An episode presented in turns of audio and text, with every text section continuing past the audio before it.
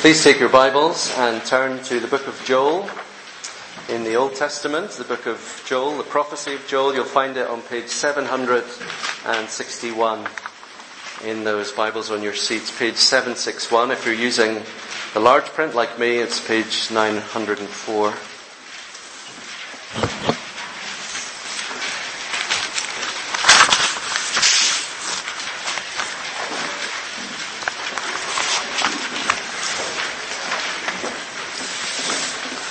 Joel chapter 2, let's hear God's word.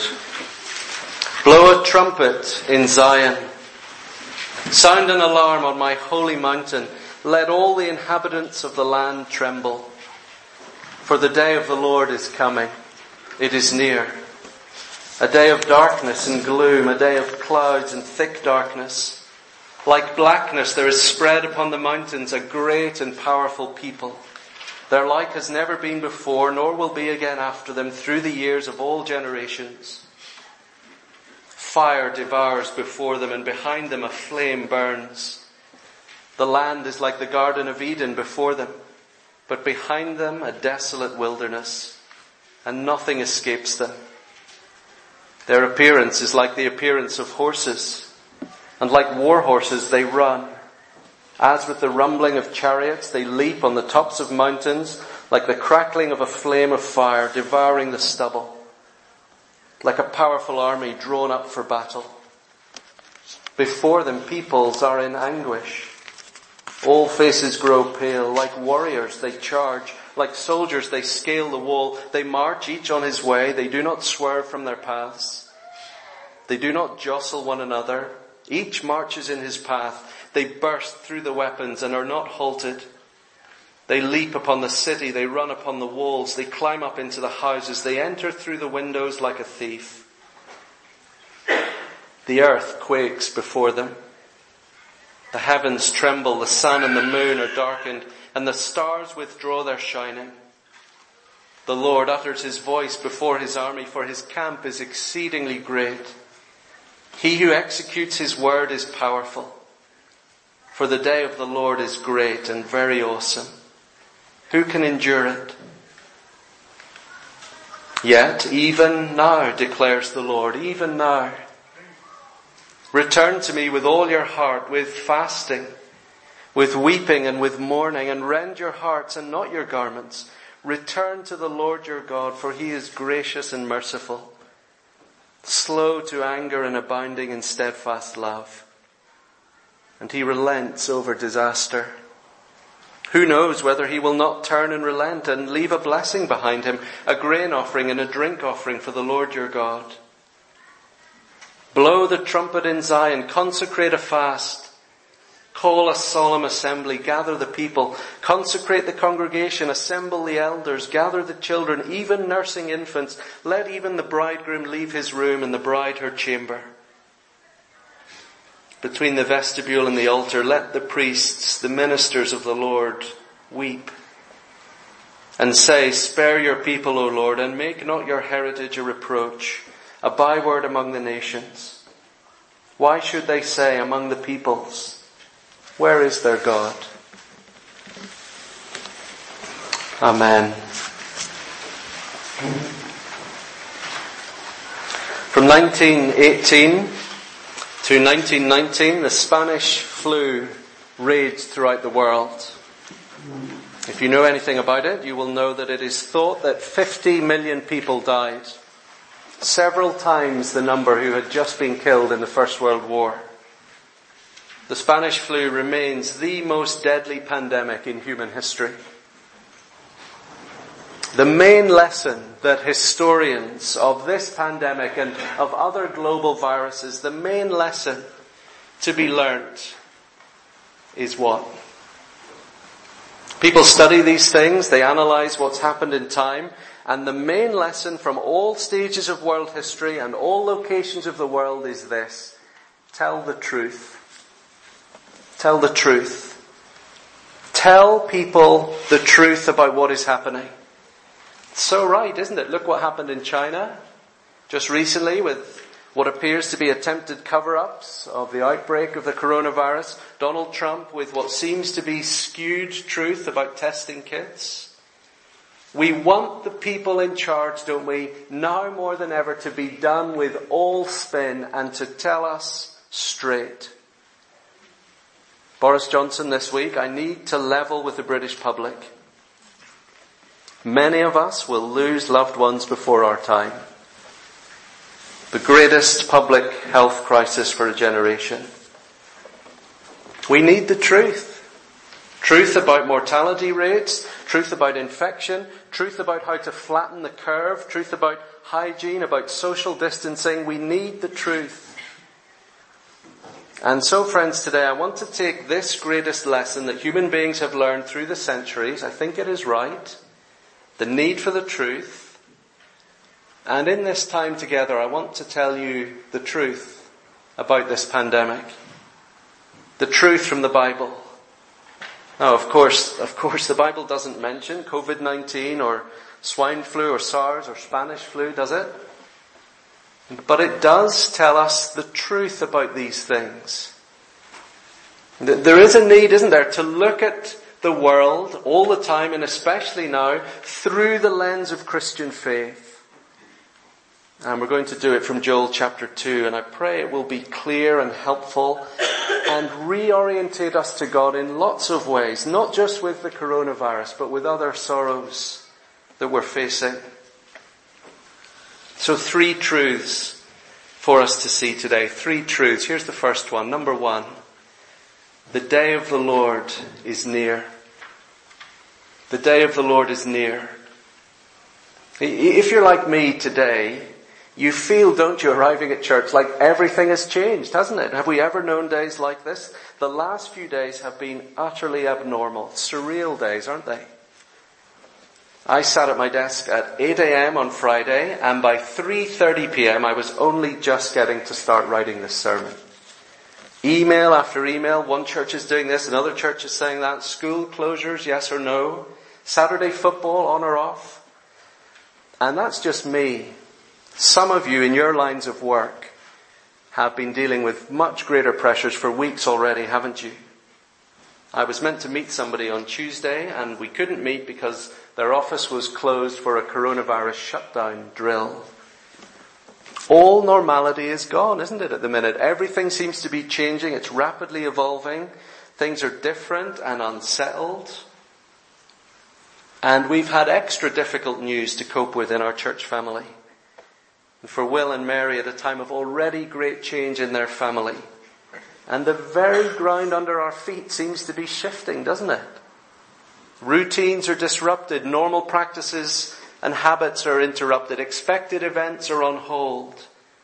Everything is different except, God says in Joel chapter 2, except one thing has not changed. In fact, there are many things that have not changed, but here is one. Here is one truth that has not changed. The day of the Lord is near. Just look back at chapter 1 verse 15. Alas, for the day, for the day of the Lord is near. It's there in our passage, isn't it? Chapter 2 verse 1. For the day of the Lord is coming. This phrase, the day of the Lord, it is the prophet Joel's main message. He, he is a, a one-track mind man, a one-track mind prophet. He has a laser guided focus all on this phrase, the day of the Lord. And, and, and we use that word day, we use it in a similar way today in our own phrases that I think actually come from the way that this phrase is used in the Bible. We talk about D-Day the first day of any great military operation, on this day something decisive will happen. Tyson Fury and Deontay Wilder, the heavyweight boxers, go head to head and the advertising, the advertising headlines splashed everywhere say, Judgment Day. On this day, they're saying all accounts will be settled. Somebody will win the spoils. We're, we're used to it, aren't we? To certain days marking really decisive events, cataclysmic turnarounds. And so it is here with this phrase, the day of the Lord is near. Ever since the fall into sin in the Garden of Eden, the whole Old Testament is aching for the day of the Lord, longing for it. The day when God Himself would come and right every wrong and crush every enemy and destroy every evil and eradicate every sin. Just like we use D-Day to talk about a famous military landing, so in the Bible the phrase the day of the Lord tends to refer specifically to God as a warrior coming to earth. Coming as a warrior with his sword to execute judgment on earth. Listen to Isaiah chapter 2. For the Lord of hosts has a day against all that is proud and lofty against all that is lifted up, and it shall be brought low. That's why you have the language in chapter 1 verse 15 of destruction as the Lord comes near. Look at chapter 2 verse 1. Let all the inhabitants of the land tremble. It's why a military trumpet is sounding. God will come in judgment. That, that's what the day of the Lord means. I said, didn't I, that today was uh, a break from our normal series in Acts and a break from Thessalonians, but in fact it's not, is it actually? Do you remember the book of Acts, chapter 2? How did Peter explain what was happening in Pentecost, the tongues of fire that came down? How did Peter explain it as people were perplexed? He got out his Bible and he turned to the book of Joel. And he said, these things must happen before the day of the Lord comes. What have we just seen in 1 Thessalonians together? Paul says, here is what you need to know. The day of the Lord will come like a thief in the night. 1 Peter chapter 4, the end of all things is near. Friends, God has set a day, a day when He will judge the earth in righteousness and justice, when He will wield His sword to save His people and to punish His enemies. Judgment is coming. Judgment is coming. Truth number one.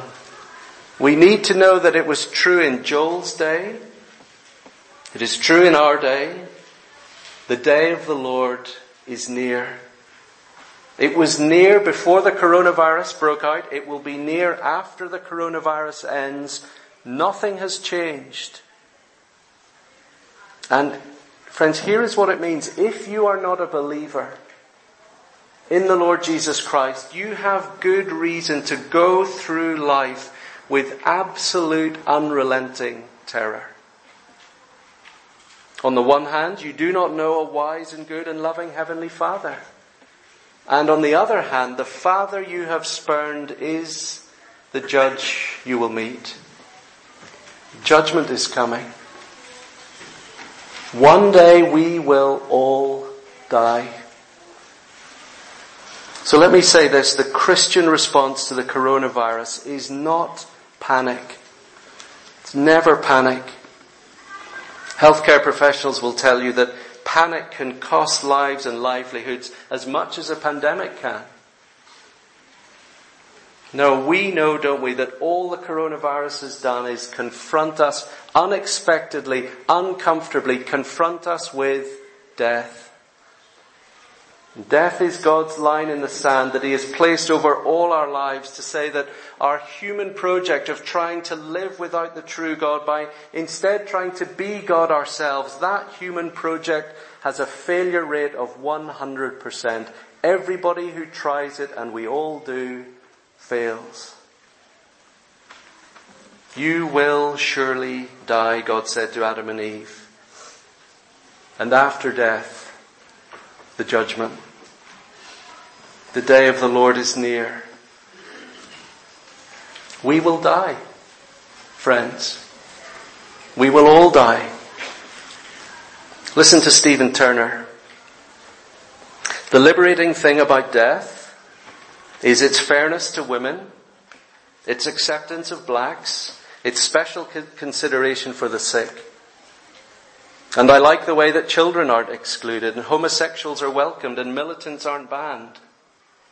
Con men can't con it, thieves can't nick it, bullies can't scare it, magicians can't trick it, boxers can't punch it, nor critics dismiss it. Don't knows can't not know. The lazy can't miss it, governments can't ban it, the army can't diffuse it, judges can't jail it, lawyers can't sue it, capitalists can't bribe it, socialists can't share it, terrorists can't jump it, the third world aren't spared it. Scientists can't quell it, nor can they disprove it. Doctors can't cure it. Surgeons can't move it. Einstein can't have it. Che Guevara can't free it. The thing about dead is we're all going to be it. Let me ask you this morning, how much have you thought about what the Bible says is near? How much does the day of the Lord fill your mind and emotions and your horizons? How much does the day of the Lord dictate what you do with your money? How much you spend on yourself and your kids and how much you give away without, without a second thought? How far away are you keeping something that the Bible says is near, close? If you're like me, the answer to that question is much further away than we should. Much further. Sermons in the book of Acts and Thessalonians teaching us about the day of the Lord. How much have you thought about it in these last few months? Not much. So what does God do? When, when we take what is near and we push it far away and live as if it is far off, what does God do? Joel says he raises his voice. He raises his voice. Chapter 2 verse 1, blow a trumpet in Zion. Sound an alarm on my holy mountain. See, God does something to get our attention. We take what is near, push it far away. God changes tack. He's not finished with us. He has fixed the day, but we're not fixed on it. We're distracted doing other things. So God raises his voice. He shouts to us. So here's the second truth. Number one, the day of the Lord is near. Number two, the day of the Lord comes before the day of the Lord comes. The day of the Lord comes before the day of the Lord comes. Chapter 2 verse 1, let all the inhabitants of the land tremble. For the day of the Lord is coming, it is near. It's not, it's not quite as uh, strange as it sounds, something coming before it comes. Do you remember 2012, uh, the Olympics? Uh, before the Olympic flame was lit, before the, the huge Olympic fire was lit, what happened? The Olympic torch toured the world before you got to the real thing. You saw the real thing in miniature, traveling the world, going out across the globe, all before the real ultimate thing was lit. Before the day of the Lord comes, God sends advance warnings, foretastes, trailers. He sends the vanguard of his army before he sends the train. The day of the Lord comes in little many day of the Lord episodes before the day of the Lord comes.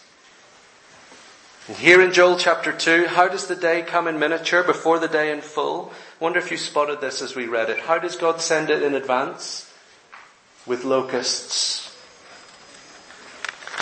With locusts. Look back at chapter 1 verse 4.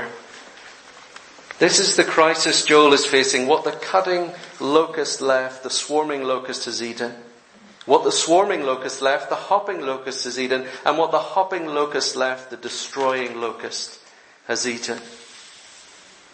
This, this description in chapter 2 that we read together of an army advancing on Zion is not a literal army, it's a metaphorical army. It is an army of locusts, real physical locusts.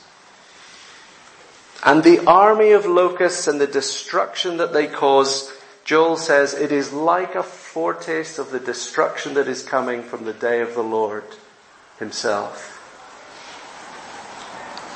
See it in chapter 2 verse 7 like warriors, they charge. They're not actual warriors, but they look like warriors. Like soldiers, they scale the wall. They march in straight lines, verse 8. They're like a well drilled army, these locusts. Verse 5. leaping on the tops of mountains. Not, it's not something a literal army could do. And that's why verse 2, these locusts swarm over the mountains. It is like blackness descending. There are countless millions of them. Verse 10, so many that they eclipse the sun and the moon and the stars. They turn the sky black. Verse 4, their appearance is like the appearance of horses. I learned this week that a German word for locust means hay horse. In Italian, there's a word for locust that means little horse. And some people think this is because the head and the mouth of a locust look like a horse. Seems to be in verse 4, doesn't it? Their appearance is like the appearance of horses. But the real comparison with a horse is there in verse 5. Why are locusts like horses? It is because of their power and the damage they can do. Horses are symbols of power and might. And like an army of chariots coming over the hills, so is a plague of locusts and the devastation they can wreak. Friday afternoon, literally as I was typing, writing the sermon, some of you will have received the exact same email as me from the Barnabas Fund. And the subject line of the email was coronavirus and deadly locusts. Right now in East Africa and Asia, a plague of locusts are swarming over vast swathes of the land, destroying everything in their wake. This is a living nightmare, isn't it, for people living in the midst of it? And friends, the truth is, Joel says, all of these things are the day of the Lord coming before the day of the Lord comes. This is God showing His world in real lived experience that judgment is coming that he will one day call the nations to account. And here is how it does that. Because it humbles us. It removes all our strength and pride, doesn't it? It shows us we are not in control. That is why God does it. There is an immense similarity here, isn't there, between a literal plague of locusts and the plague of illness that is sweeping the world at the minute that sweeps the earth from time to time in different centuries. They cannot be stopped. That's the similarity, isn't it? They cannot be stopped. Isn't that the point of verse 5? Like the crackling of a flame of fire, like a fire, like a powerful army. They cannot be stopped. They leave, verse 3, they leave only scorched earth behind them. Cities in lockdown become desolate wildernesses. Here, here's what somebody said who has lived through a swarm of locusts, a plague of locusts. The noise of locusts in a swarm has been likened to that of a jet engine due to the twofold sound of whirring and the crunching of jaws. They get into houses, even through cracks and chimneys. Some claim they can even gnaw through doors. They strip the bark off trees.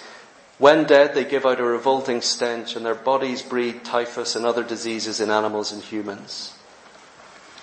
Sometimes God sends us things that cannot be stopped. And friends, here is why, you may have seen this in the last week or so, here is why church leaders are wrong to say to their people, you will be fine. I've seen uh, well-meaning church leaders do that this past week. Don't worry, you will be fine. Stop worrying. The truth is, you might not be. We don't know that. It is possible that some of us may not survive this. We don't know yet, do we? Despite the best predictions of what will happen. But Christian people face things like this with the eyes of faith, which very simply see this. This is what eyes of faith see. Sometimes God does things to topple our pride because the day of the Lord is near. And sometimes he does it not just to individuals, but sometimes he does it across the whole board, across the world. Look at verse 3. Nothing escapes them. Nothing escapes them. One of the amazing things about the coronavirus is that it is leveling us, isn't it? Presidents catch it. Paupers catch it. Sports stars catch it. People stacking shelves catch it. Oh, God has ways of making us learn. However we seem like we're dressed, however stand we tall, however tall we stand, God has ways of making us learn we are all the same. We are all human. Sometimes things arrive on earth that reach right into the very heart of our corridors of power. Look at verse 9. These locusts leap upon the city. It's not like it's just a rural problem out in the sticks, somebody else's issue. Now that's what plagues do, don't they? They shut down Wall Street and crash stock markets. And verse 9, they steal things. Just like Paul says, the day of the Lord will come like a thief. Plagues and pestilence arrive like a thief, unannounced, uninvited, unexpected, uncontrollable. We have sinfully thought we are in charge. We have sinfully thought we rule the world. We think we can do it all, know it all, fix it all, have it all. And like the locust, one tiny insect, but in God's hand it can be something so much more. Friends, the truth is that in this and in every sorrow, God is raising his voice to us, speaking to us, giving us advance warnings. Listen to C.S. Lewis. You know these words, I think. C.S. Lewis, a man who suffered greatly, said this, we can ignore even pleasure, but pain insists in being attended to. God whispers to us in our pleasures. He speaks in our conscience, but He shouts to us in our pains. It is His megaphone to rouse a deaf world. No doubt pain as God's megaphone is a terrible instrument. It may lead to final and unrepented rebellion. But it gives the opportunity for amendment. It removes the veil. It plants the flag of truth within the fortress of the rebel soul.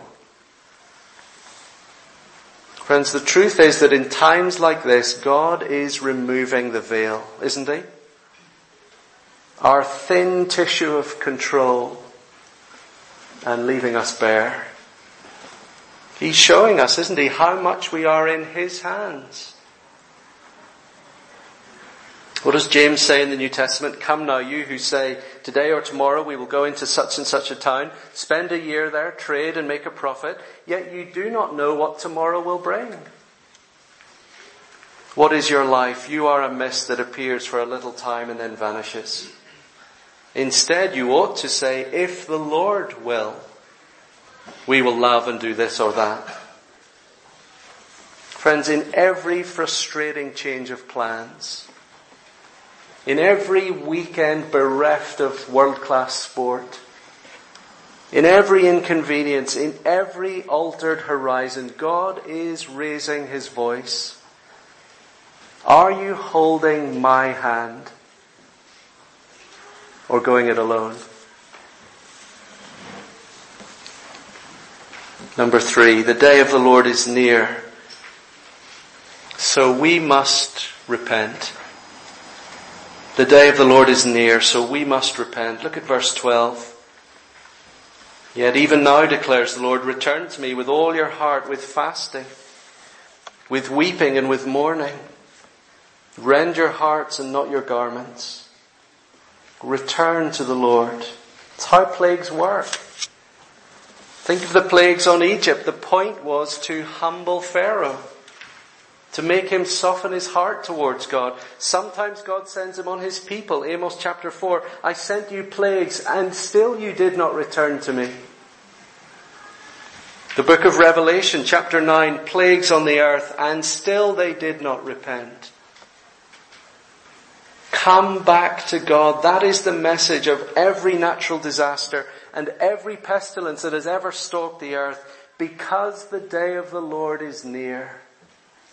Come near to God before it arrives. Repent.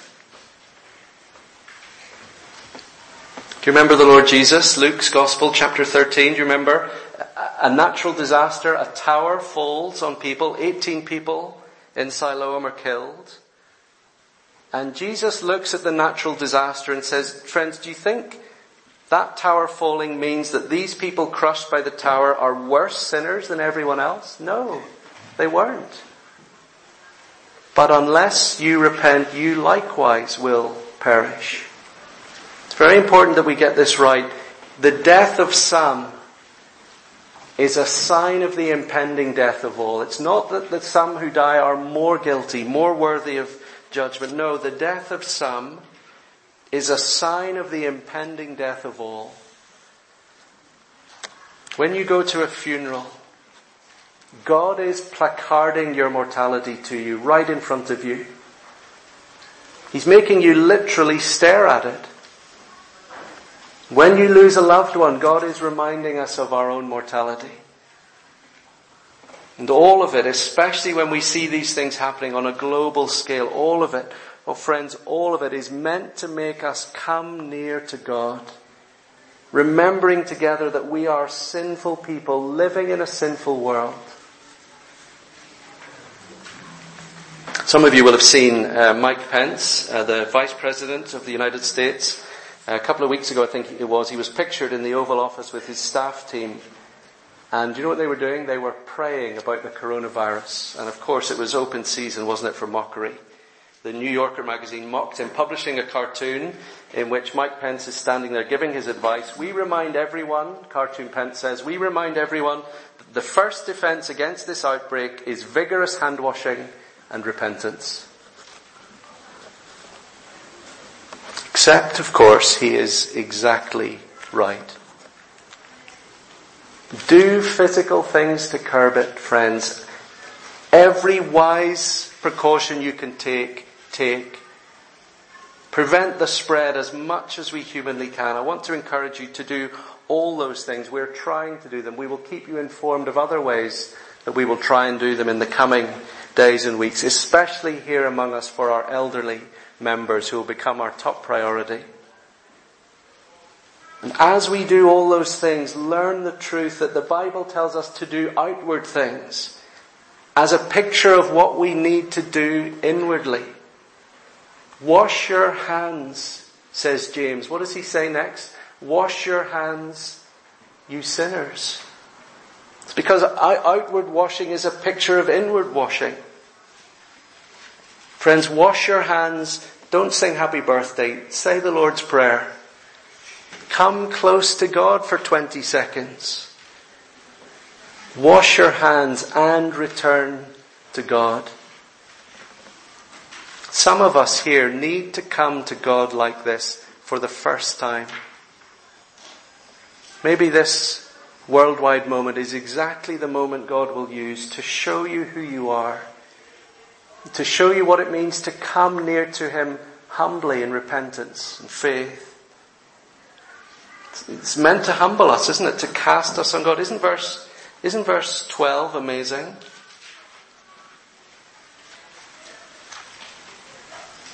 Return to me with all your heart, with fasting. Now just think about it, fasting. In the face of a deadly pestilence that is destroying crops. Friends, can you imagine being Joel saying that to people who've lost everything this past week? Locusts destroyed it. Uh, I've got a solution. Let's go without food. In the face of a deadly pestilence destroying livelihoods, what does God say? Go without food. Cast yourself on me. What does the world say? Get more food. Panic buy. Get pasta and rice and toilet roll. You must survive. No, friends, Christian people know we are safe with God and we are safe. Safe with the Lord Jesus who gave himself up to the plague of death to save us from it. A day of darkness like no other is what Christ entered for us. Oh, we do not fear death because Christ has borne our sins and paid for our guilt. On the other side of death, we go to meet Christ, our King, our Shepherd, our Savior, our friend. I want to ask us today, individually and together, I want to ask us as a church family, are we preparing in all the other steps we're going to take? Are we preparing to cultivate ways of casting ourselves entirely on God through this? Have you considered fasting? Praying? Asking God for mercy on your family, on you, on our church family, on our loved ones, on our elderly brothers and sisters? Let's look like Jesus to a world that is lost without Him, a world that is lost in fear and self-preservation. Look what God looks like, verse 13. He is gracious and merciful. Slow to anger. Friends, in the coming weeks, abound in steadfast love towards one another. Perfect fear drives out love. Bible says the opposite, doesn't it? Perfect love drives out fear. But in our world, perfect fear drives out love. Isn't that what we've seen? Racism, hatred, social exclusion, rather than loving social distancing. No, our way is that perfect love drives out fear. I read this on Twitter this week. In a time like now, Christian neighbouring looks less like fearful self-preservation and more like servanthood towards the elderly those with HIV or autoimmune disease or no healthcare. Love towards our fatigued and under-resourced healthcare workers. Wash hands for sure, then wash feet.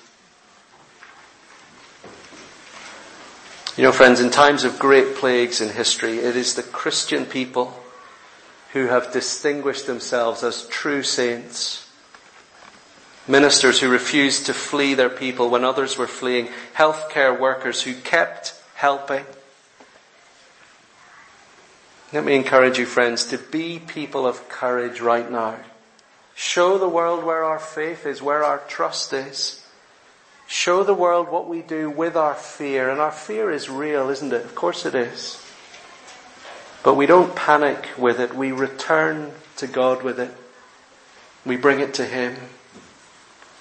Return to the Lord your God, for he is gracious and merciful, slow to anger and abounding in steadfast love, and he relents over disaster. Amen.